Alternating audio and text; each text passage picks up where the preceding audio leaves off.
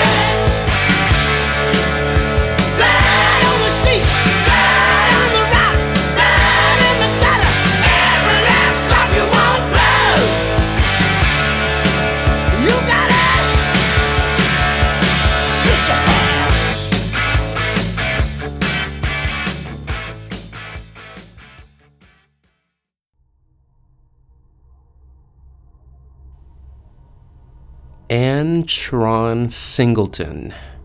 I want you to remember that name. Antron Singleton, aka rapper Big Lurch, who started out with the rapper name G Spade. He was born on September 15th, 1976. And some sources say that it was 1973, but after some heavy digging, I found out that it was definitely 1976, which would make him 45 in another month or so, being that this episode is being recorded in August of 2022. The name Big Lurch was inspired by the Addams Family show. And for any of you youngsters, you know I always like to do this youngster shit. For any of you youngsters that don't remember that show, it was about a family that lived in a museum that was haunted. And all of the family members were all like monsters, like Frankenstein and werewolves and of course, Draculas and vampires and shit, right? The character of the tall butler named Lurch seemed to be Antron's spirit animal, if you will. So the name stuck, and rightfully so, being that Big Lurch was a whopping 6'5. So it was either the NBA or a rap career. And as you will soon hear, there was an injury that Antron acquired that would have made the NBA impossible. Now, Antron, also known as Big Lurch, was born in eastern Dallas, Texas, and he lived there most of his life until MCA Records was wanting to sign him. So he then moved to Los Angeles. However, before moving to Los Angeles, Big Lurch was involved in a very horrid car accident. Now, this accident occurred in September of 2000 and it literally broke his neck. And obviously, this left Lurch in a lot of pain. And yes, this is the time in the episode where I now cut out the big in Big Lurch and simply call him Lurch. Because, like I always say, syllables are stupid and I never want to have to say more than I absolutely have to. So, from now on, I am going to refer to Antron Singleton, who is Big Lurch, as simply Lurch. So, prior to Lurch's accident, his Dallas rap career began doing pretty well. And I mean, like, pretty well. He was actually part of a rap trio in 1998 called Cosmic Slop Shop. Yes, Cosmic Slop Shop. Which, if you are a fan of this show, pretty much you know what I'm about to say next. This is one of the stupidest fucking names in the universe. Even if their music was fire, which it definitely was not, the name would have destroyed them anyway. In my opinion, the guy was an average SoundCloud rapper at best. At best. Literally nothing stood out about this this guy's rapping at all.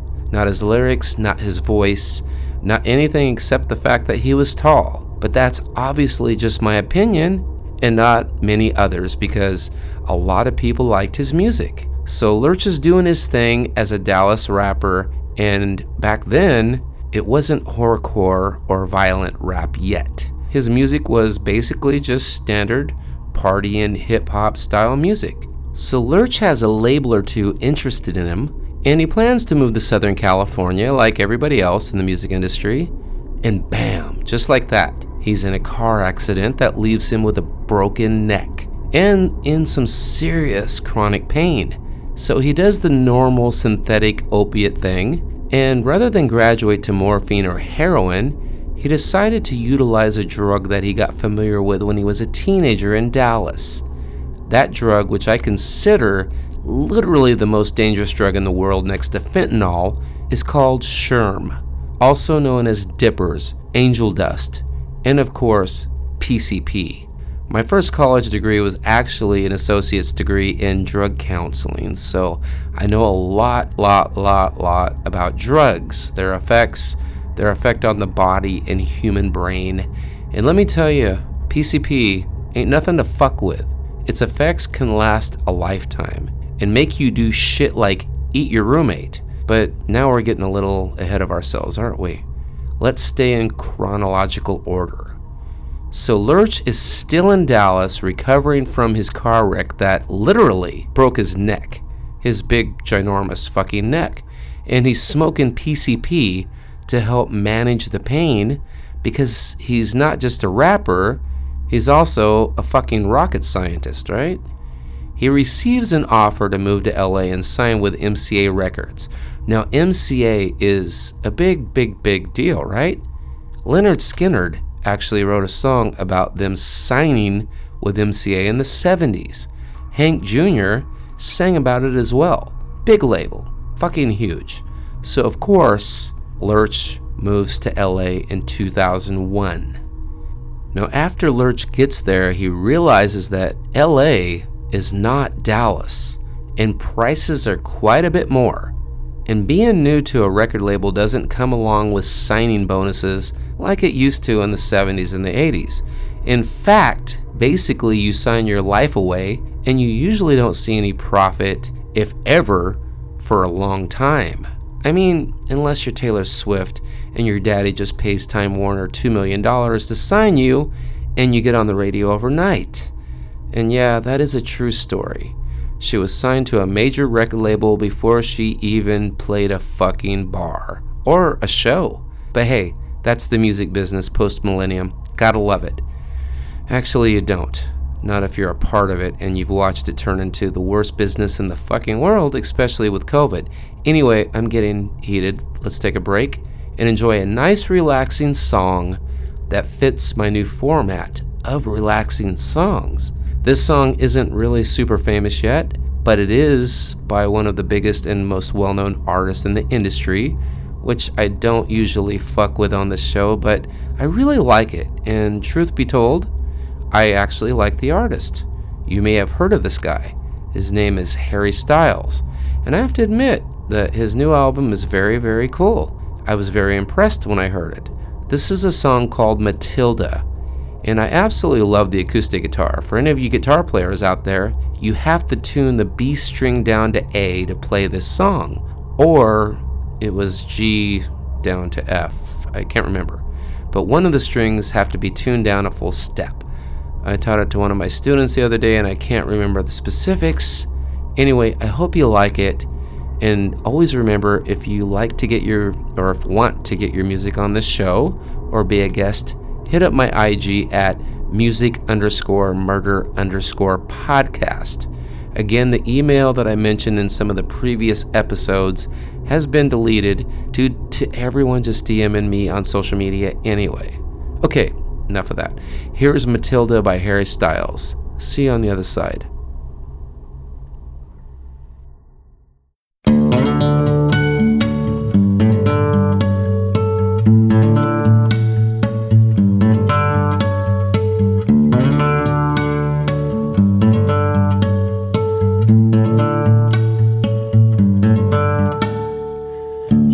Riding your bike to the sound of it's no big deal. Trying to lift off the ground on those old two wheels.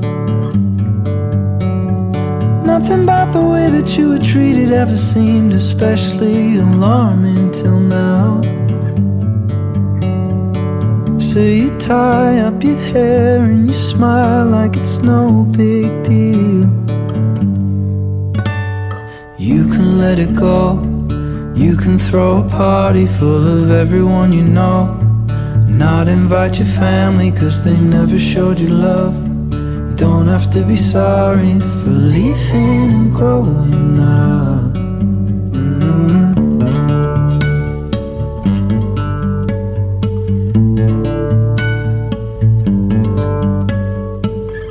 Matilda, you talk of the pain like it's all alright. But I know that you feel like a piece of you's dead inside. You showed me a power that is strong enough to bring sun to the darkest days. It's none of my business, but it's just been on my mind. You can let it go. You can throw a party full of everyone you know. Not invite your family, cause they never showed you love. You don't have to be sorry for leaving and growing up. You can see the world following the seasons anywhere you go. You don't need a reason, cause they never showed you love. You don't have to be sorry for doing it on your own. You're just in time, make your tea and your toast. You framed all your posters and dyed your clothes. Ooh, you don't have to go. You don't have to go home. All this a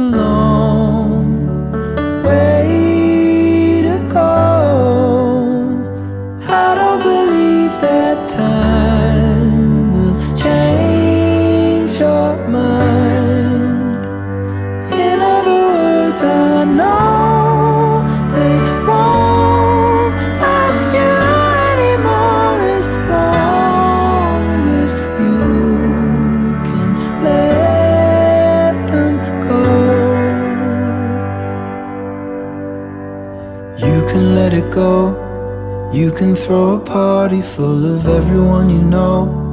You can start a family who will always show you love.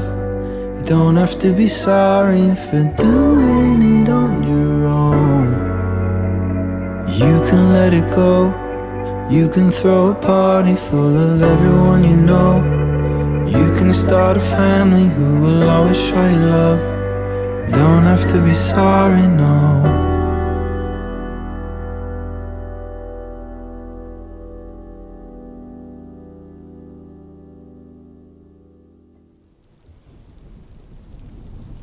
Again, if you'd like to reach me regarding anything on this show, my IG is Music Murder Podcast. Music underscore murder underscore podcast. Now, back to the story. The time frame is now 2001, and Antron Singleton, aka rapper Big Lurch, who I'm simply calling Lurch, has just moved to Los Angeles, California from Dallas, Texas to become a rapper superstar. And uh, he already had a record deal with MCA Records. And just a quick note, he also signed later with Black Market Records. And once he began recording in a more of a horrorcore style, he later signed with a man named Milton Grimes, who owned Stress Free Records, which was a huge, huge mistake, and we will get into that. Lurch collaborated with big names such as E40, Too Short, and Mystikal. Now, just in case you're not familiar with Mystikal, he's the guy who sang that song, Watch Yourself! Show me what you're working with! Is something like that. I, I don't remember exactly what the words were, but he was that guy. And I hear him every now and then when I listen to my Dirty South uh, playlist. He's always on there, and uh, he's got some pretty cool songs. Now, I'm guessing that you likely know the other two artists that I said, and if you don't, you know, you don't. Now, when Lurch moved to LA, again, he was not yet rapping about killing people or any kind of, kind of uh, violent acts whatsoever at that time. I'd also like to point out that, in my opinion, Lurch did not have the it factor at all. And it really defies all logic how gigantic, how a gigantic average rapper with no money and a bad PCP habit could ever land a good record deal, but he did. So, enough bashing on the guy. That's not my intent. I'm just saying that, like, listening to his music, it's just like, wow, this guy actually had, like, record deals and stuff? I, I don't get it. But you know what I always say about the music business? It is literally the most unfair capitalistic endeavor that was ever invented, and the most shady, and still, I choose to make it my life. So I will now shut the fuck up about it, at least for the remainder of this episode. But I, I can't make any promises for future episodes. So Lurch moves to LA, and he finds that LA is just expensive as fuck. So, like many of us in the music industry, he has to find a roommate. And he does. He finds a nice 25 year old female roommate named Tanisha Isaias. The two met by way of a mutual friend, but I couldn't find the mutual friend's name, so I guess it's really not all that important. They they met, they decided to become roomies, and they did. Also, it's not clear if Tanisha had already acquired an appetite for smoking PCP before Lurch and her became roomies, or if Lurch actually helped her acquire that. But either way, the two, along with their gang with her gang member boyfriend and their entire circle of friends all enjoyed smoking this insane shit. Just really quickly, let me ask you all this. Out of the 55,000 or so people listening to this episode, how many of you actually know what PCP really actually is? And I know I say actually, literally a lot, right? Or is it literally actually a lot? Either way, I say them a lot. Well, for you that are shaking your heads no, or are too lazy to just shake your heads, or too cool, and you just don't know, let me kick a little knowledge your way because this is extremely important to this case. Now, first of all, PCP is a mind altering drug. What this means is that it acts on your brain and your central nerve system, central nervous system to be exact, and it changes your mood, your behavior, and the way that you relate to the world around you. Scientists believe that it blocks the normal pathways of certain brain chemicals.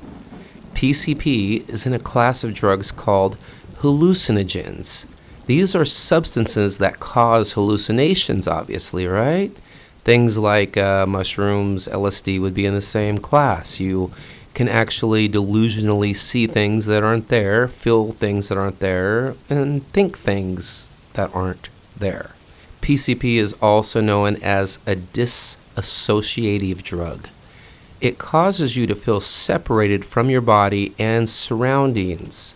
Using PCP may make you feel as though you are floating and disconnected from reality.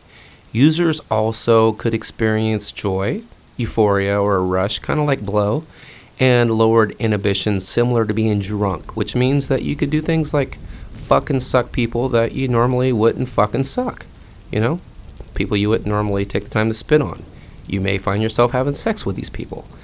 You can also believe that you have superhuman strength and that you aren't going to be hurt by anything. Now, how fast you feel the effects of PCP depends on how you use it. PCP is a white powder that is sometimes liquefied, so it can be consumed in many, many different ways. When it's consumed intravenously, which means shooting it up, the effects start within two to five minutes. When it's smoked, which is usually the preferred method, the only method I've actually heard of in, in my life, the effects also begin within two to five minutes, peaking at around one to 30 minutes. And I believe from what I've experienced, it's usually about, you know, five minutes. You you smoke it, five minutes later you're you're pretty fucking high. So unlike smoking meth or crack, users never know how high they are until a little bit of time has passed, right? Sometimes the white PCP powder, say that three times, sometimes the white PCP powder is also swallowed in pill form or mixed with food and drinks. In this scenario, PCP's effects usually start in about 30 minutes. The effects tend to peak in about 2 to 5 hours, which is pretty fucking scary. PCP is literally the only drug that I'm aware of that takes this long to peak, and that is very scary. Now, PCP can also have very unpleasant effects, right? Low to moderate doses can cause numbness throughout your entire body and loss of coordination. Large doses may cause you to be very suspicious and not trust others. Kind of like meth or cocaine, which well, we all learned about drug induced psychosis, you know, during the Marvin Gaye episode, which I believe was episode 11 or 12. I can't remember.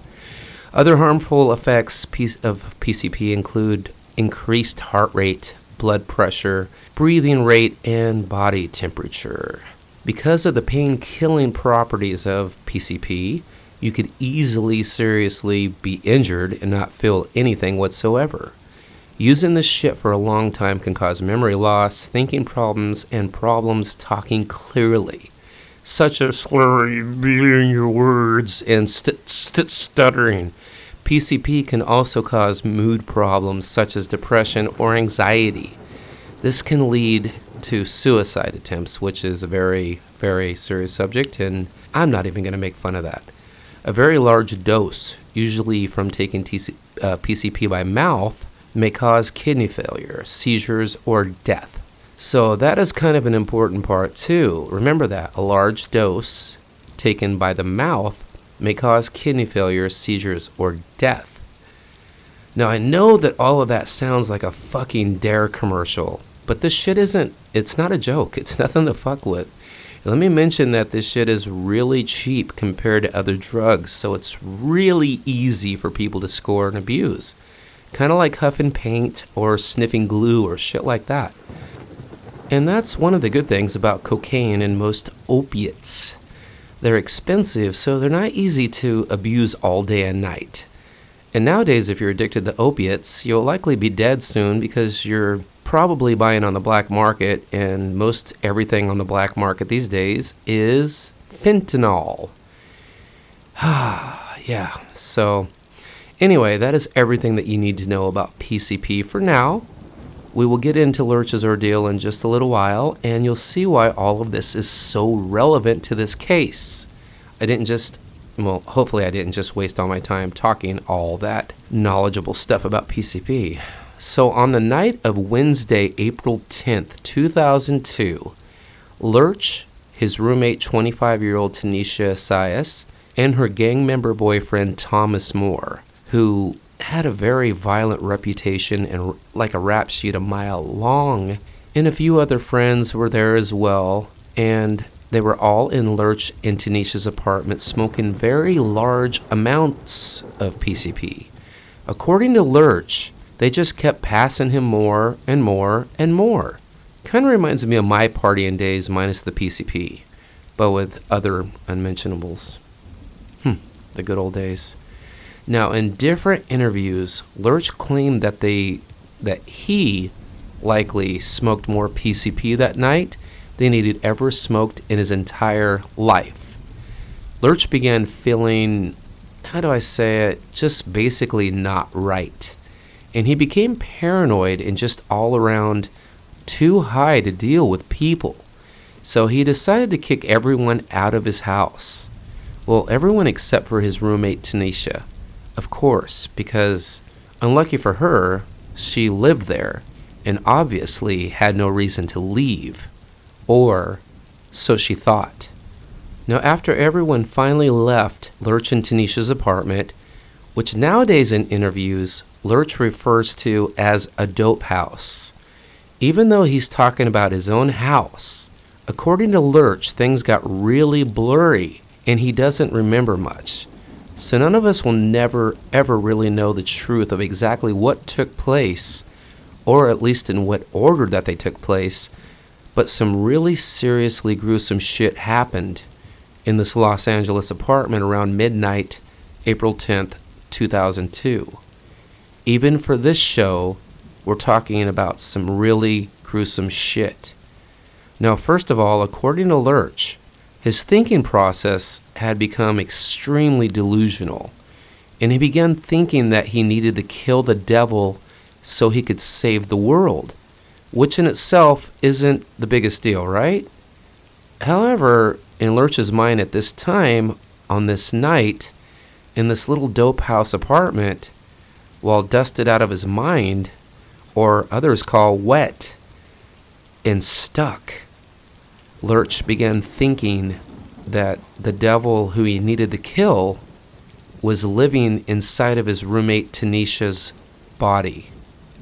Now, delusions such as these may seem like something to laugh at, but trust me, when a person experiences something such as this, their personalities, their intelligence, their common sense, and all logic just disappear immediately. There is nothing left except for what they are thinking and experiencing at that moment in time. Literally, nothing else matters. Just like a fucking Metallica song. Nothing else matters except what they are thinking in their delusional minds. In the 90s, pretty much every person that I knew was spun out on crank, which for all of you youngsters was a drug like the generic crystal meth that we have everywhere these days, but it was actually good. It actually got you high. It didn't just keep you awake and turn you into a fucking toothless zombie. It came in all colors, from peanut butter crank to pink, yellow, and green. But after using it for long periods of time, it made a lot of users delusional. And I witnessed this firsthand. People are fucking crazy when they're on drugs. You can hide it for a while, but if you're abusing a substance or even alcohol for long periods of time, you're not going to be fooling anybody. You'll just begin to be so fucked up in the head that you may think that you are. Anywho, so back to the story. Now, right around this time, Lurch was finishing up a record called It's All Bad, and he was trying his hand at horrorcore rap. Now, horrorcore is rap that is about bloody violence. Now, to be specific, bands or groups or whatever you want to call them, like NWA, say, say NWA, they came close, but they were obviously the main inventors of gangster rap. And though they rapped about killing people and shooting people and hurting people, it wasn't for the fun of just merely killing people, right? It was more about killing people for money, respect, and power, and of course, their set or their, their gang. Horrorcore dives more deeply into killing because of the desire to be covered with the blood and guts of somebody. and you want to eat people and you want to rape people and you want to bathe in their blood just for the fuck of it. See the difference? Kind of like the current administration in the White House or Carole Baskin would likely be closet horrorcore rap fans. Hillary Clinton for sure. Some good some good horrorcore bands that I like would be ICP or Insane Clown Posse and one of their most violent songs that I like is called In My Room. And another good one would be The Geto Boys, which I've played on this show before. I actually played Mind, what was it, Mind of a Lunatic, which literally to me is the horrorcore song of the century. It covers mental delusions, rape, murders, and just everything society deems forbidden. And that's basically the point of horrorcore is you want to say anything and rap about anything that you possibly can to make people go, What the fuck did they just say? So it kind of becomes a competition after a while, just a bunch of people just seeing how gross that they can get. Now, Lurch seen recording artists such as these, meaning Geto Boys and ICP, flourishing, and he began diving into the realm of violent, serial killerish horrorcore rap. So even though I'm not sure if what took place next in this twisted tale was officially correlated with his lyrics or new style of rap, which featured bloody and senseless violence, death and violent acts, was on his mind around this time because he was literally recording songs about killing people at this time. He was writing lyrics and recording songs about killing people. Now, on his record, It's All Bad, which, by the way, was not released by his record label Stress Free Records until he was sentenced and in prison. The cover is a Photoshop picture of Lurch that depicts him as a cannibal. According to Lurch, he never took the photo in this manner or any picture depicting himself as a cannibal. And on this same record that I'm talking about, It's All Bad, Lurch wrote and recorded a song titled I Did It to You, which is a song where he compares himself to many serial killers, both fictional and non fictional, as he basically talks about killing people. The record, by the way, was named very accurately because it is fucking horrible. It's literally all bad. It was meant to be horrorcore rap, but in reality, it was more like horrible core rap. Ooh, I made it funny. Don't believe me, right? Okay, well, here's just one minute of the song that I mentioned called I Did It to You. I feel bad about making you hear this because it really is all bad, like the record states.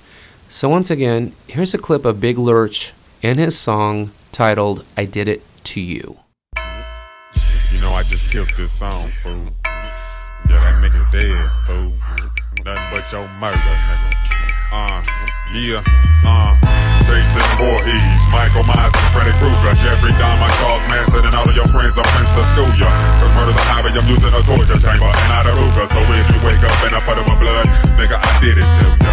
Jason Voorhees, Michael Myers and Freddy Krueger, Jeffrey Dahmer, Charles Manson, and all of your friends are French to school ya. Cause murder's a hobby, I'm using a torture chamber and not a Ruger. So if you wake up and I put in my blood, nigga, I did it to ya. There's a million ways to die, a million ways to kill. So I'ma set an example out of a motherfucker without my steel. Cause I'm like a hungry lion, I moves in for the slaughter, killing for the simplest things. Twenty dollar bills and even quarters. I'm like a vampire, nigga, fresh meat, I can't pass it. Walking down the streets with a syringe, injecting fools with battery acid.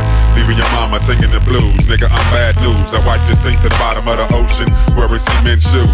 When I was born, doctor twisted. So, obviously, this song was used as evidence against Lurch by the prosecution. You know what the cops say anything you say can and will be used against you in the court of law, right? And that still rings true even when you're rapping it over a horrible drum beat such as this one. Many rappers and singers have had their songs used against them in court. You gotta watch what you say. And maybe record a nice little Christian song or something to keep locked away to give your lawyer as mitigating evidence whenever you do decide to kill and eat somebody, right? In the credibility of the prosecution, it is kind of a long shot that someone would write and record a song like this about killing people and then kill and eat their roommate. So I can see why the prosecution did utilize this song and others to help convict Lurch. But as I stated in the intro, this case is not as black and white as it may seem. There are some serious problems with the evidence and other circumstances that do prove that Lurch could possibly be innocent. And we will get into all of that soon when we go over in great detail exactly what we know factually happened to Lurch's roommate, Tanisha. Okay, so Lurch and Tanisha are alone in the apartment and they are both dusted out of their minds. And they just kicked everyone out of their house, air quote, dope house, apartment. And Lurch has experienced delusions that bring forth the thoughts of killing the devil that he believes is currently residing inside of Tanisha's body, so he can therefore save the world. It's kind of like that saying you have to spend money to make money, only in this case, you have to kill people to save people. I guess it makes sense if you're on a shit ton of PCP. Okay, so that was a lot. Let's take a second and let all of that soak in while I play you a little something. This is a song off my debut solo album that was released in 2009 called Paper Doll. This is the title track from that album, and this song to this day helps me buy a coffee every now and then. So if you like it, please message me on IG, music underscore murder underscore podcast, and let me know, and I'll email you a free download of it. Again, this is me, Michael D. Keeney, with a song titled Paper Doll. I hope you like it.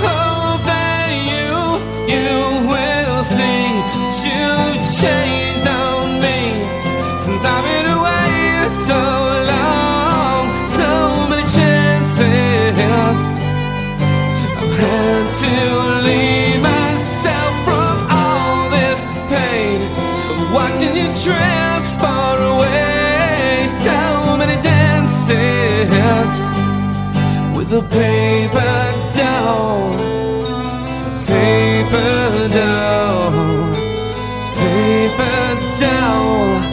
Now you're a paper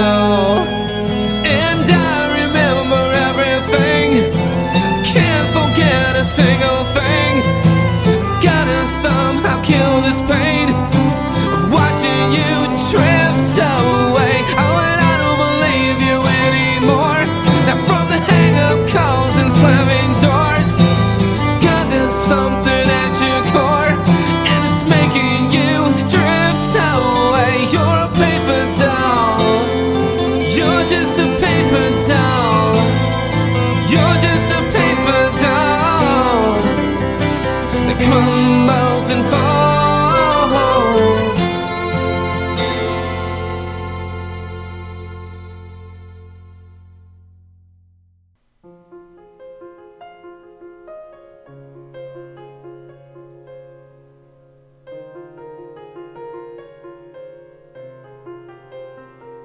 On the night of April 10th, 2002, right around midnight, or shortly after, 25 year old Tanisha Asias was hit over the head with her child's walker.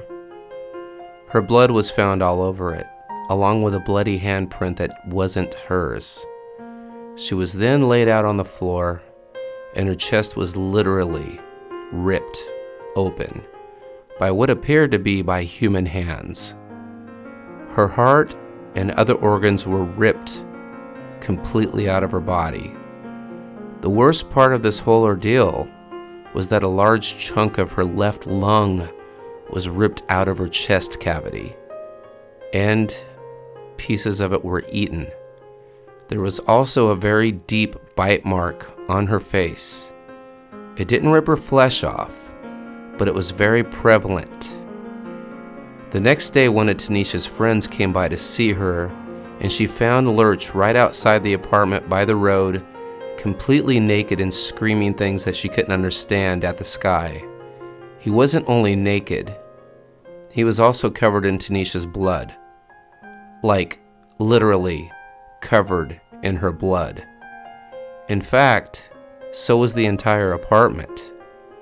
Blood everywhere. Tanisha's friend obviously called the police immediately because, being that this was Los Angeles, a six foot five man, naked and covered in blood, just screaming at the fucking sky didn't alarm anyone else enough to call the police before that. Gotta love that place. I swear, I think you could probably kill someone and begin cutting flesh right off of them and eat them right on a main road in LA, and people would just pass you by and not even give a fuck. The human race.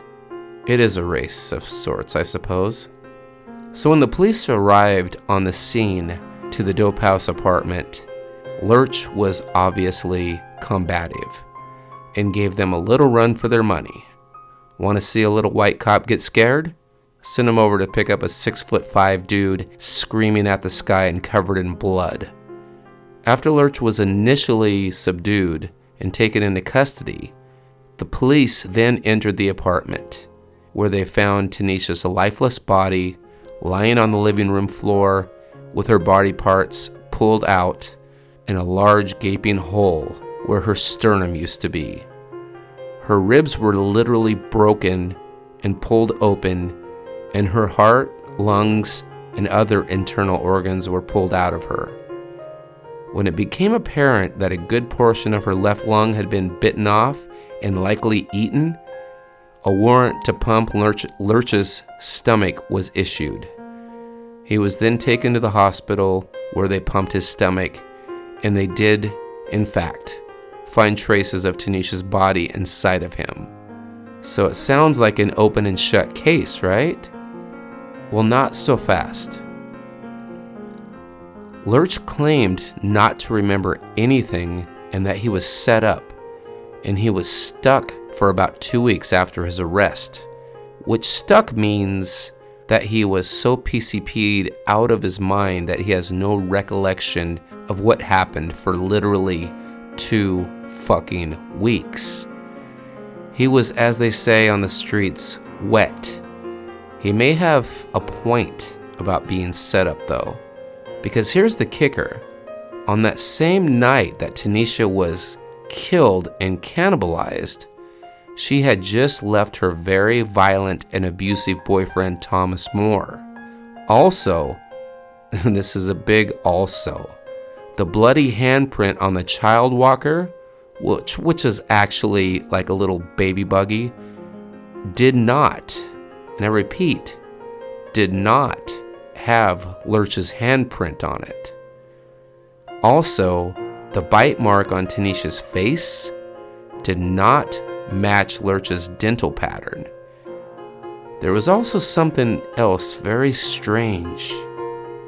Tanisha had PCP shoved down her throat, as in, someone had tried to kill her before ripping her entire chest open and pulling out her organs. It all adds up to more questions than answers, in my opinion. According to everyone, including Tanisha's own mother, Lurch and Tanisha got along and had no problems. In fact, Tanisha's own mother thinks that Lurch is innocent, and that it was her boyfriend Thomas Moore that she was trying to get away from that did all of this to her. Many other people, including Lurch himself, state the same thing.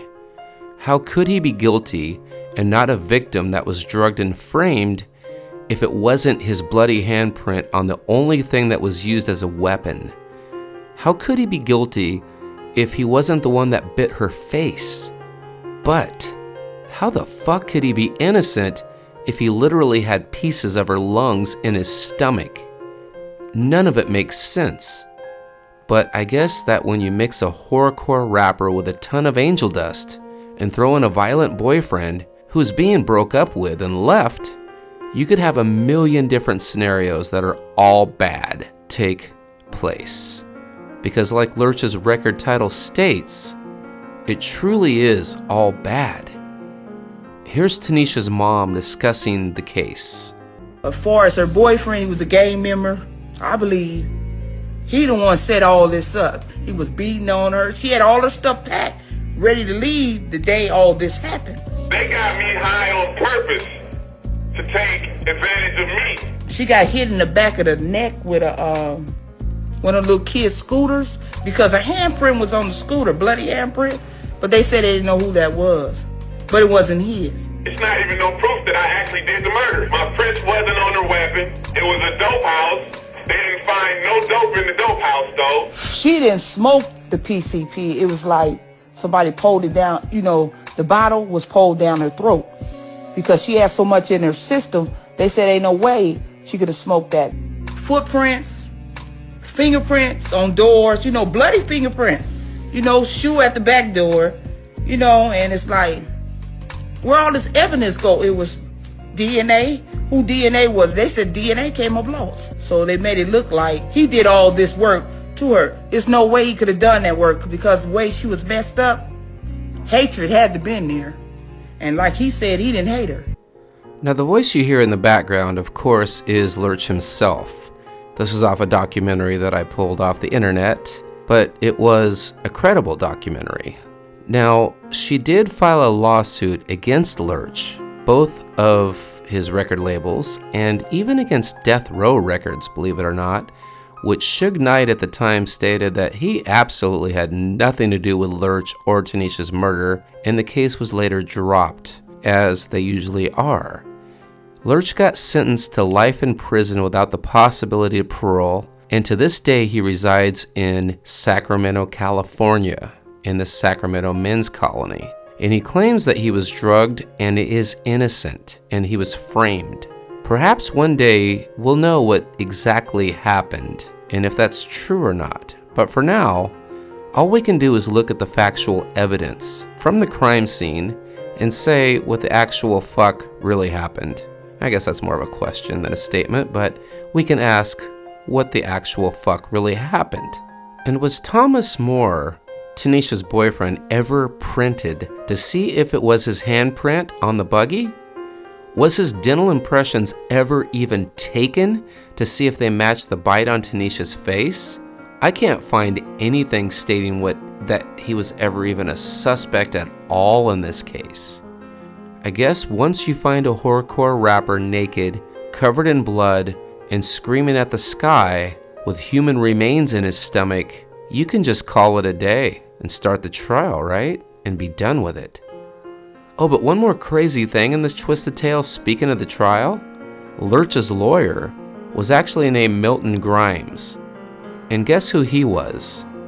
He was the owner of the record label that actually released It's All Bad, which depicted Lurch looking like a cannibal on the cover. The second he was convicted, the record was released. Conflict of interest, you say? Well, if so, that's not only true, but literally the understatement of the century. And with that, that wraps up episode 14 of Music and Murder, except for the really good interview with Lurch after he was imprisoned. The interview that I have on here is done by DJ Vlad in 2016, and Lurch is being recorded from the prison that he resides at in Sacramento, California. Also, remember stay the fuck off of angel dust and keep your roommate out of your mouth.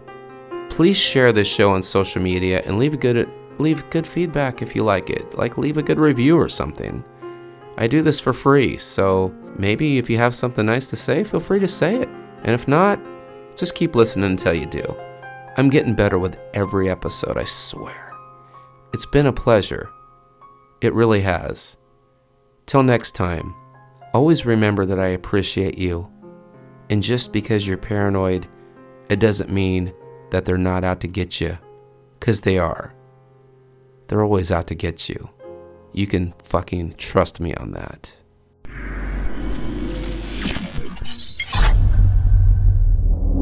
Okay, Big Lurch, what's good? What it do? What it do? So, for the people, you know, that know about you, where are you at right now at the moment?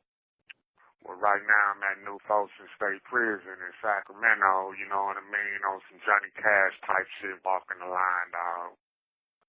Right. Uh, how you holding up in there?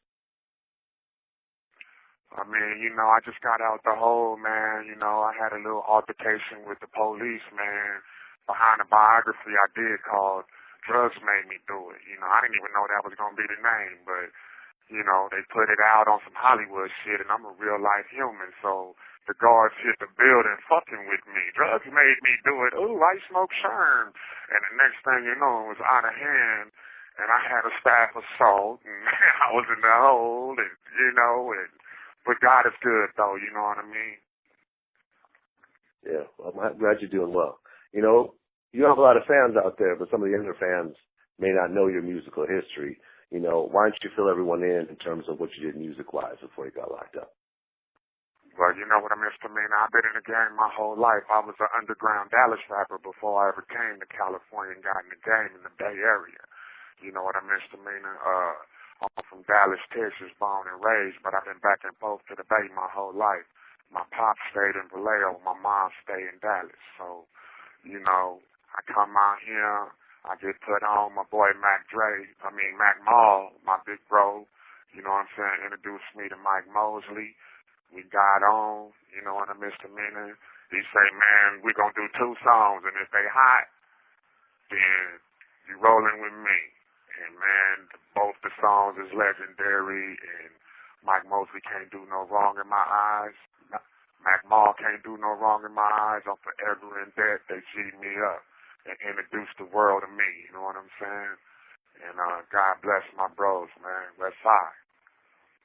Right. Now, I remember uh, it was a, it was a big look for you when you actually had a video called "How We Coming" and that had like Mystikal in it and, and someone else, I think. Yeah, RBL Posse, the big homies from RBL, Frisco. yeah, Black that was RBL Pop. Yeah, that's the big homie that came out to Fairfield to me and Mike Mosley's studio and Rick Rock, man, the Cosmic Slop Shop. They was working on the Eye for an Eye album, you dig? And I was ripping up all the time. I was a youngster, always wanting to rap for everybody, you know? And C came in there like, man, you own to something, man. Hop on this, man. I like your style. You respectful. You a young Southern kid. You know, y'all kind of different. You know, and I you know, he blessed me, man, you know what I'm saying? And I'm forever in debt to Black C, man, West Side, you know. Yeah, that was a dope song, dope video and everything. Yeah, man, that was, you know, it's legendary, man, and, uh, you know, he introduced the world to me at a level to where, you know, my dreams began to come true, you know. I was just in Dallas, Texas. We didn't have no industry or nothing down there as far as you sold dope, you know what I'm saying, or you was a gangster. That's how you was a star. So, you know, they enabled my dream to come true for me to live my dream. And there's no way I can repay them, you know what I mean? So I'm loyal to this W, you know, the W, the Bay Area put me on in this, you know. hmm Okay, so so after the RBL uh, Posse song came out with How We Coming with Mystikal, like where did your career go after that? Uh, well, the, my big my big relative, before he came up to the studio, it was in the middle of the East Coast West Coast beef, you dig, and uh, he had an idea for a song called Record Haters. He let me get on that record hating bitches, you know, and so we was riding for this W thing, man, and uh, you know, and after that, you know, that one went platinum, and then C-Bo came up to the studio. Well, C-Bo was locked up and Mike Mosley had got some some vocals like, man, you know, Bolo, like, you know, whoopty whoop, you know, you did. Uh, he got the vocals, but he don't got no hook, man. And you know, I was like the Nate Dogg of the Bay now at the time. You know, I was ripping up the the hooks. I was like, oh, it's nothing. Five minutes, fools be bumping their guns, knowing that they solve. And it became like a Nolan Cali anthem, simply. You dig? And uh it was off to the races, all gas, no brakes after that, you know? So Okay. And you were part of a Cosmic Slop Shop during this time, or you were solo? Well, when I came to Cali I was a solo artist. Me and Mike Mosley was working together, but Mike was real busy. He was branching out into other things and he was putting a producer on. By the time he was new, we was all, you know, living in the studio, a cat named Rick Rock. So Rick Rock was in the studio every day. And I was working with Mike Mosley. Rick Rock was working with Dooney Baby. That was his boy from Alabama or whatever. You know, so Mike was busy, so me and Rick and Dooney ended up being in the studio all day, every day. Me and Mike was working on my solo album though. I was a solo album artist. I had like six or seven songs and Mike got real busy, you know. The big Z bro, he he do his thing, so me, and I just wanted to rap every day, so Rick would be having beats on. I'd come in like, fuck it, I'm going to jump on that. And the next thing you know, we had 12, 13, 14 songs, and, people was hearing it because we was the main studio hot in the Bay at the time, and, and it turned into a, a deal, and, and it's called the Cosmic Slop Shop, you know, but we never really was a group, and we was just all on the same label, Steady Mob and production team, and everybody got busy, so me, Rick, and Dooney was hungry, you know, and Mike, you know, he was branching into other things. He wasn't in the studio all day, every day no more, you know, so we was hungry, so every day we would do other people's albums throughout the Bay, but then we'll make sure we did a song every day too. And then it just turned into the Cosmic Slop. We got on with Toomey Music Group out of Newark, New Jersey, and and we signed a deal with uh MCA Records, and that was the Cosmic Slop. What really led up to the whole situation of where you're at right now in terms of getting arrested and uh, incarcerated? Well, uh, I was in Texas, man, right after me and Mac Dre did that fire in Vallejo, and uh, my grandmother died. I had a car wreck. I broke my neck. So, you know, me and uh, a friend girl, R&B singer of mine at the time, and um, I went through rehab. I was paralyzed and everything, and I, I had a little, you know, hard time coping with the pain and stress. Well, a few labels took it upon themselves to act as if they was gonna help me. You know, you down and out, you broke your neck. We want to nurse you back to health and help you do an album because we we know you hurting and you know what I mean. Now the Mac Dre and all this coming out, I'm hot, but I'm hurt and I don't know what's going on. I've been in rehab. I done died. I done been in a coma and all this. One of them was an LA label, so they like, you know, well come out here, we gonna bridge you up, man, and you you work with Roger Troutman Jr. Roger Troutman do. So I'm like, Roger, you know, I'm a real musician, so I want to work with the most talented people I can. So it wasn't a thing where I was gonna do a, a LA album like that. It was a thing that I already had a name for myself, and I they was providing a platform where I could work with the artists that I wanted to work with, so I could learn different trades with music. This is Roger Troutman Jr. I can learn some tricks from him, you know. Mm-hmm. So I'm like, okay. I go down to LA, and once I start working on the album, all of a sudden they turn into all their gangbang colors come out. You know, they crippin' and all this in the studio. Well, hold on, dog. Y'all know who I was when you met me. I, I wear red, blood. You know what I'm saying? When you met me, you knew who I was, blood. And you said this was gonna be professional. And now all of a sudden I'm in the studio uncomfortable because all your Crip homeboys is up in here. Now all of a sudden y'all want to play Suge Knight and all this. And man, I'm I'm from the wrong hood and I'm the wrong dude for y'all to be pushing y'all weight around. And you know this is supposed to be professional, and and and now all this ghetto shit coming out of you. You know it was all a facade. So I wanted out. So. Mm-hmm. You know, I went back to Texas and I caught a dope case because I'm like, damn, I got to get on and put my own music out. And I got tension with this label now because they tricked me. So I got to get my money. I go back to Texas, sell some dope. I catch a dope case. I go to jail. Well, when I get out, they help me get a lawyer. They like, Lurch, we ain't gonna, you know what I'm saying? We gonna keep it professional. So I'm a man of my word. I'm like, well, I'm a, I'm gonna honor this right here and do this with y'all and finish this album, but that's it. Cause I ain't all this old crippin' and all this y'all on. I ain't on that page. You know, and nigga, this bloods. You know, y'all said y'all wasn't banging, y'all was professional. You supposed to be Milton Grimes, an attorney who did the Rodney King trial, and you got crip. So I come back to LA and do the album, and it's the same old shit though. So I, I do the little album though and honor it so that I don't have to watch over my back all the time. But it's total tension. They start bringing a lot of crips around, reputables. I mean, you know, I'm around, I'm in the trenches. I, I know my homeboys, so I done heard the names of all these dudes they bringing around. I know of them. You know what I mean? I'm a real one. So I'm I'm seeing they bringing these reputable G keyways around. So I start going in my hood and getting a couple of my homeboys G's so they can see they can't play with me like that.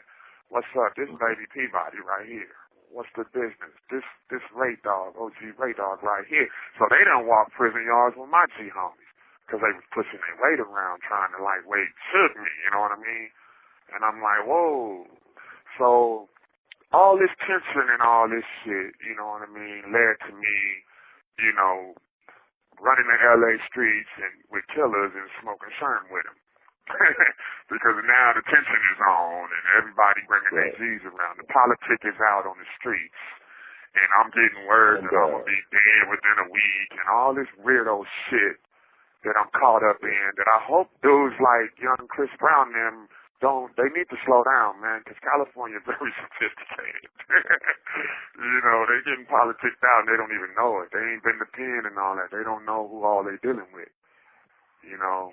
And uh, Sherm, Sherm is uh is slang for PCP, right? Yeah, that's PCP, wet water, click 'em. You know what I'm saying? Water, Zuda bangs, hey. So, you know, I don't get high, but one night, well, we went to the Hoodie Awards and all that, and I'm with one of my big G homies. He a legend, prison baby. You know what I mean? He smokes sherm. And he's a big legend, you know, a rider.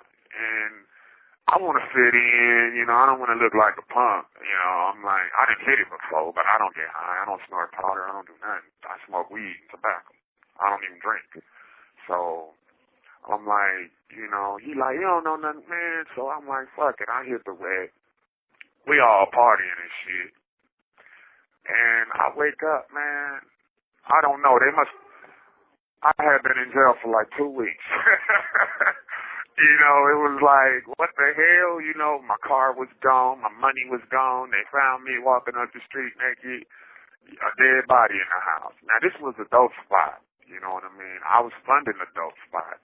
You know, for the homies, for them looking out for me with them keyways. I put them up on a sack. You know what I mean? Nothing's for free in this world. You dig? You know, I ain't no square, but I underestimated the game. My my game wasn't up like that. I had never been to prison.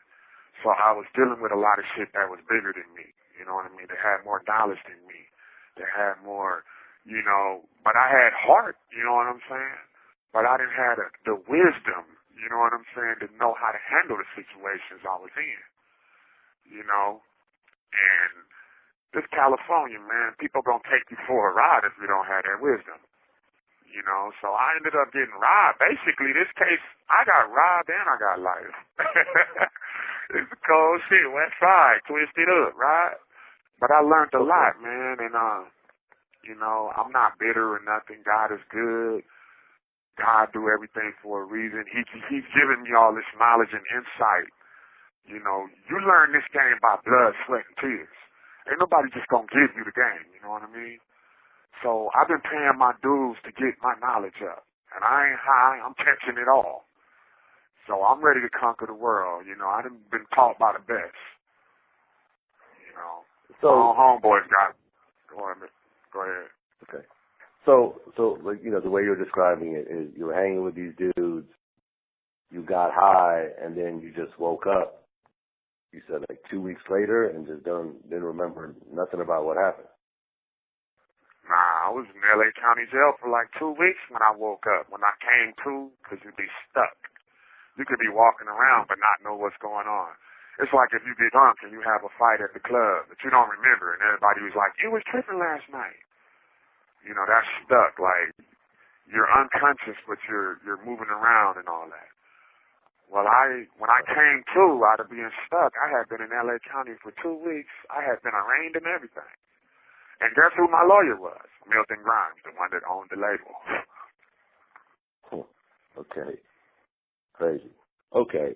So you you took you took some PCP, you know, you were at the the house and then two weeks later you, you get fully sobered up, you're locked up and a girl is dead. Um from your point of view from your point of view, what what happened between those two situations? Simply, simply, it's like you know, California is a place of manipulation. You know, people from out of town they don't know what they're getting themselves into when they come out here because this is the pros. You know, this is the enlightened world. And you know, I came from Texas. I wasn't born and raised in the soil. You know, so I I was blind to a lot of things. I'm caught up to speed now. I'm in prison. You know, I've been laced by the big homies all the way now, but you know, I woke up in LA County Jail. Milton Grimes, my lawyer, he the owner of the record label, you know. He got crip ties. I'm a young Damu. They thought they was finna press me. They thought I was just an off brand, but I got ties to California hood. You know what I mean? So, you know, the Bloods. I got ties, family members and shit. So, you know, they thought they had an easy green one, you know, and I was green, but it wasn't something they couldn't control it the way they thought they would be able to. But people say all this stop snitching and all this. Well, what's snitching when it comes to the point to where a person is so enlightened that they against the and the law? He's a lawyer, so he can do deals with all the judges and everything. So my paperwork and all that shit only says what the person that twisted me up wanted it to say. Because he owned the label and he was my lawyer. And he got me slimed up, so I was slowed in a motherfucker. So when I'm in court, I don't know what's going on. You got me in mental health. I'm on Haldol. And then you tell me not to take the stand and then a total twist. It's like you getting a girl drunk and then raping her and everybody having sex with her and she wakes up in the morning and she don't know what happened. You know what I mean? And it's a blueprint. People do that. You know what I mean? They know what they doing. They just passing you the drink and looking at you and seeing, you know. So I'm going to just put it like this. My case number is in the Ninth Circuit Courts. The case number is twelve five five six nine two. Twelve dash 55692, Antron Singleton versus the state of California. I'm in the Ninth Circuit trying to get home. Look up my case yourself. Now, everything only says what Milton Grimes wanted it to say. The dude that the dude that want to take my music and get a young kid, youngster who he know naive from Texas. And he's enlightened. He's a lawyer. He the police and a gangster. And then he got niggas with him. So if I say something, I'm snitching. How the fuck can you snitch on the police? You so enlightened, you got all grounds covered to where everybody that fuck with you just gonna be a victim to the game no matter what. Man, you got me fucked up. I'm from the East Dallas Projects. Well, uh, according to the reports, and I'm looking through this now, that there was DNA that was found on the scene that didn't match you or, or the victim. Okay, now we had Pitbull. It was my dope spot because I was fucking with Grimes, man. So I was getting enlightened on a whole nother level. But I was fucking with my homeboys on Figueroa. They wasn't as fast as me. I've been in the Bay. I've been lay spot of homies Mac Dre and everybody. They was just South Central dudes. So I was putting them on with a sack. I had dope you know, I'm from Texas, so I had them trapped up Texas style, boarded, you know, boarded doors, pit bulls in the house. I had them trapped up Texas style, you know what I mean? So it was a dog in the house and everything. Milton Grimes know I had my baby blue nose pit. He had two Dobermans. When I used to go to his house you know, on Flossin and Rolling 60 Hood, I had my pit and his Dobermans would go crazy. He'd be like, don't bring that dog over here, boy. You know, all right, almighty Godfather. You know, but now I know I was just being manipulated. He ain't never gave a fuck about me. Soon as I got convicted, he stopped answering the phone. And I'm stuck with the paperwork. I'm stuck with the paperwork of what he said what happened. He said, Lurch, we need to make it look as worse as we can so you can go to the mental hospital. You'll be out in two years. I said, man, I didn't do that shit. He said, I know what I'm doing. If you trust me, you call me your godfather. I know what I'm doing. Right. Soon as I Now, got the girl, the, the girl that was uh at the spot that was found dead. I mean, she was essentially eaten. I guess like she had part, you know, her chest and lungs were were eaten and and everything else like that. She was she was really messed Well, up. she, Uh, well, Polka wasn't eaten. God forgive, you know, God bless her soul. But at the same time, it was teeth marks and gnaw marks on her. Now, there was a baby blue nose pit bull in that house. So where there's blood, you know, little dogs chew or bite. And that is so, God bless her soul. But it wasn't like the way people talk about it. I've been living in my flesh for 14 years on this case. They act like somebody got a knife and was slicing pieces of, like a Jerry Dahmer type of situation where somebody was just eating people. It wasn't like that, man. It was bite marks and gnaw marks on the body. Uh, the body was found. She was cut open, you know, and it was bloody in there, and it was a dog in that house. Now, Milton Grimes never brought up the dog or nothing in the case. He told me we need to make this look as worse as we can. Now I realize how closely DAs and big time lawyers and everybody work together. They made the witnesses say what they say. Derek Doc Christopher from 111th and Denver Lane Bloods. They, he admitted. They made me say, Lurch told me to leave and I'm going to kill you know. He admitted. They made me say this.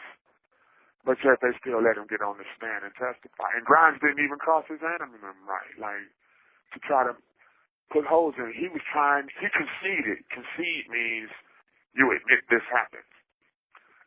To my objections, but I'm on psych meds and this is my boss on a record label and he didn't run Rodney King trials and all this. I'm not a lawyer.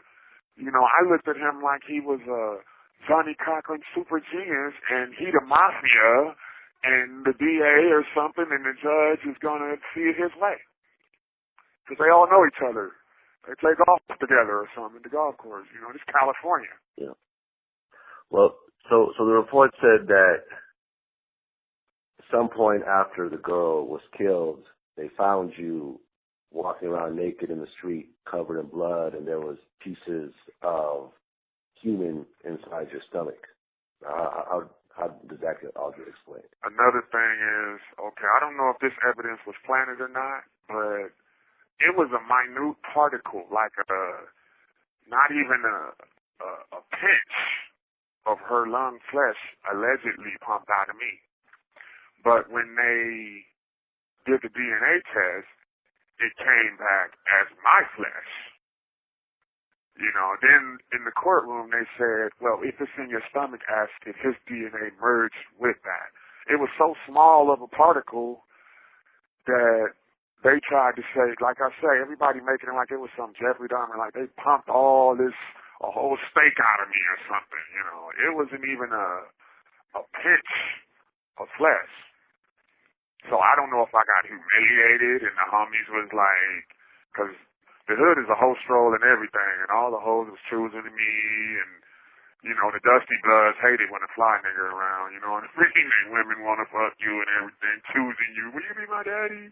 So there was a lot of jealousy and shit going on. So I don't know if it was a humiliation thing when I was stuck after she was dead, if they pushed my face in it like he ain't all that now, look at him.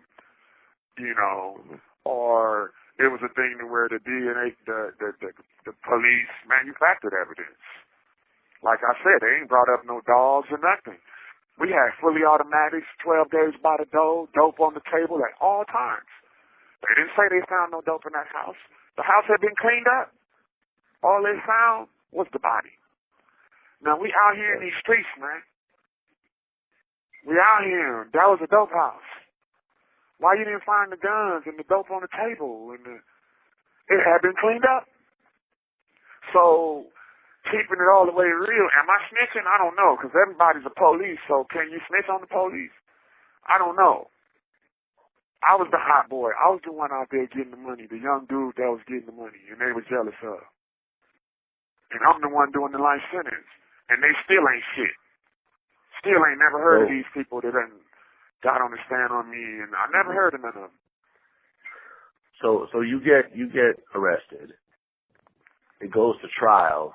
And did they give you a plea bargain at all, or did, did No, the no, trial? no, no. Or was it either li- the life in prison or the trial, which didn't matter at that point? Okay, when I went to court, they didn't offer me no deal. And Grimes in there, he didn't try to get a deal. They was talking about the death penalty. And then they dropped the death penalty and gave me life without parole. After Grimes conceded to the murder, then we went to the insanity phase, and he didn't even properly present the proper evidence for the insanity phase of the trial.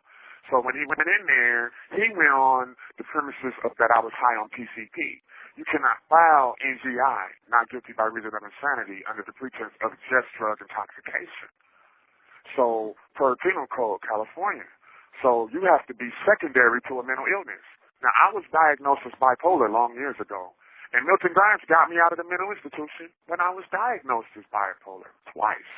But when he came to trial, he didn't bring no evidence that I was bipolar. He just went in there on the sole principle that I had PCP in my system, PCP psychosis, and PCP reintoxication. You cannot plead insanity on intoxication. You have to have a mental illness, which I have a history of, but he didn't present it. So in the guilty phase, in the insanity phase of the trial, the judge, the DA put in a motion to dismiss under it being under the grounds of me being on PCP and not a mental illness. And the judge granted it. And then he asked Yeah, yeah. Grimes, do you have any em- evidence that Singleton has a mental illness? No. But he got me out of mental institutions on a bipolar. He said, no. Okay, guilty. Okay. Life life so, so you ended up getting well. You ended up not getting the death penalty, but you ended up getting life in prison. Life and life without.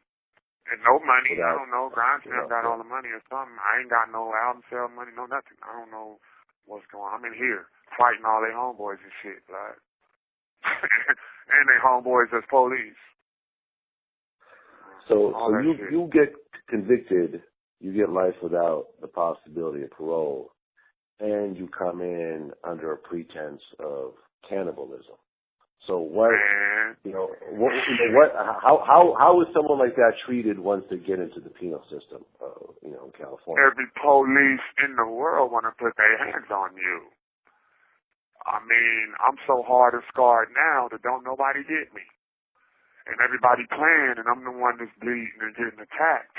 And they say things that endanger my life, and it's like I'm overreacting, but I'm getting tortured to death. And they saying I'm overreacting. Well, I'm gonna make you feel my pain if you keep running your bitch ass mouth. Cause I'm getting hurt. I'm bleeding here, blood. And you niggas is running y'all bitch ass mouth just Giving the police a reason to go inside my head. Giving the police a reason to jack me up, hit me with sticks, spray me with hot sauce, pepper sprays, and all this bullshit. So, I mean, they just set me up everywhere I go.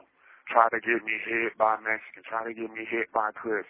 Some bloods go against the grain, but I got G homies that love me. And in the Bay, we on that bloody water tip. Bloods in the Bay, OG old school. So I got G homies out the Bay that holding me down in here and Z Blood homies from LA, but the youngsters, they all on dope. They crazy. Whatever they hear, they react to it and take it as truth and attack you. Whether you're home do they put not. you uh do they put you um under like 23 23 hour lockdown or anything of that sort or do you actually allowed to go into general population and all that general population, ain't no, ain't none of that. Even if dudes is PC, they walk in the yards with everybody. I mean, this California organized crime, you can get hit anywhere, anytime. People know how to manipulate the system, send their homeboys, and I mean, you just got to be on your game. It's California, man. yeah so you're currently fighting the case right now you're trying to get an appeal Yeah, so I'm, you know, I've been trying to, you know, release albums and all that. I got some shit already, Volume One, Lord Have Mercy, on um, CDBaby.com. You know, that them funds come to me. You know, and then I use a little money that I'm trying to earn to give me a paralegal or something, because ain't nobody helped me fight my case. Ain't making nobody sign no affidavits, because everybody got on the stand on me. You know, I'm a alleged cannibal. Don't nobody won't even have nothing to do with my case. So it's like if I'm innocent and everybody's sitting here, then I'm getting tortured. I'm Jesus then, huh? Jesus back on earth, and it just happened to be me. And I don't like being Jesus. This shit hurt. I'm nailed to the cross, man. I'm bleeding, I'm leaking. They putting thorns on my head, sticking me in the side. I'm nailed to the cross, man. okay so what you mean to tell me is that right now you're in jail you're doing life without the possibility of parole and you're in there with a, a cannibal conviction so how is it walking around in general population on the yard in a situation like that when a lot of people are going to be upset over that? I mean, it's simply like being Jesus, man. You know, I'm I'm already hanging on the cross, so everybody's just throwing thorns on my head, nailing my hands to the cross, and sticking daggers in my side, and watching the blood blood pour. But it's like, you know, I'm built for this. I'm from East Dallas, Texas, man. This is my dream as far as music and entertainment. Hate comes with it. You learn everything the hard way. So I'm learning every lesson. You know what I mean? And, I'm using it to enlighten the kids through my music, man. So I don't have no complaints because obviously God got something in store for me. So I'm accepting it. I'm accepting my responsibility. I'm not running from the pain. I'm not trying to numb it with drugs. I'm accepting it and learning from it and teaching each one teach one. Teaching my, my people, man. Now, for in terms of Tynisha, the 25 year old who got murdered, uh, what would you say to her family? Because they're probably going to be listening to this right now. Well, I already said everything I had to say to her family in the arraignment. You know, God bless their soul. In my younger mind state, now all I can do is show that I'm sincere. You dig? So, you know, I'm enlightening through my music. You know, so if her kids listen to me and need a father figure, you know, they're hearing me tell the scenarios of how guys get women, young girls drunk or slip, you know, cocaine in their weed and, and then turn them into prostitutes or the homies get the the son high on wet, you know, on Sherm and give him a gun and he do a drive-by and wake up in jail with a life sentence and don't even know what happened, you know. So if they need in knowledge or anything, you know, I'm giving it to them, leading by example. Each one teach one, you know. So all I can do is show and prove now. And if they ever need me, any advice, anything that happened in life, the door is open. I ain't never gonna shut that door, you know. I'm, I'm, I totally, you know, it's, it's no words to say. It's just actions speak louder than words. I'm here for them, whether enlightenment. I don't have no money, but the better position I get and the more I learn, the more money I'll be able to make, the more opportunities to come, I will be helping their family as much as I can. That's the type of man I am. I grew up in East Dallas and Oak Cliff, Texas, and that's how we getting down in the dirty third. And now I'm a Southwest cowboy, a California, Texas boy. So I got this California enlightenment, and hopefully in the future, man, you know, I can help her children and family make all their dreams come true. And that'll show what I, how I feel. You know. Yeah. I mean, so you feel that you were set up for this whole situation, that you the the legal system was manipulated, and now you have life in prison, and the person who actually did the murder is out walking free right now. I'm not gonna say they walking free. Maybe they is, maybe they ain't. I don't know. I ain't no snitch. We handle everything as best as we can. Other people snitches, of course. I'm in jail, but I'm gonna stick to the G code. I got a halfway enlightened people. I'm gonna just sit up and get killed without fighting back, right? I mean, it's a foul game. People is totally enlightened. They know what they're doing. So all the people inside know what they did. You know, if one of my homeboys, real homies, want to know what's up, or some real bloods that got my back that grew up listening to my music, want to know, get at the big homie, Lloyd Lucky Larry Lane, right here. I ain't hard to find. Bring your big bad ass to California. If you're gonna be a spectator, then you ain't even welcome in the arena. Sit your bitch ass out there and spectate carpooling with the barbecue pit sit in the parking lot. Because it's real in the battlefield. Yeah. Well, I appreciate you, uh. I appreciate you calling in and, and telling your story. And I think uh, a lot of people are going to listen to this and uh, they're going to definitely learn a lot of things about hanging out with the wrong people and playing around with drugs and all that kind of stuff that might be uh, glorified in the music they listen to, but they actually get to hear the story and see what the other side of it is. You know, Man, drugs is bullshit. All y'all youngsters out, fuck drugs. You a lame. You getting manipulated on dope.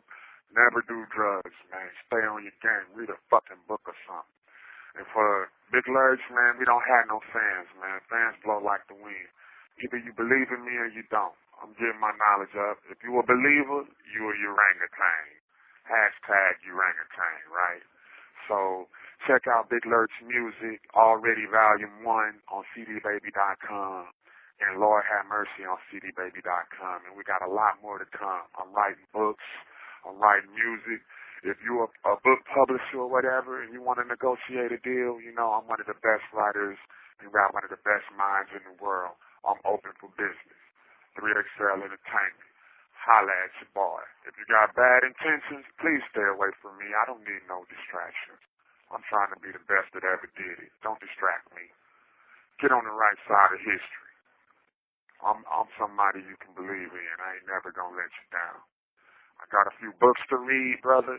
So we gotta end this little conversation. I got a couple books to read, some law to study. But uh, I appreciate you, man, and that Bay Area love you getting with me. And if I make it out of prison, I'm I'm your main boy. I'm we all from the West Coast, man. West Side, California love, baby. That's what it is. Well, Lurch, I appreciate you calling in. hey, man, I appreciate that too, man. All right, man. Take care. Peace. Simply, simply.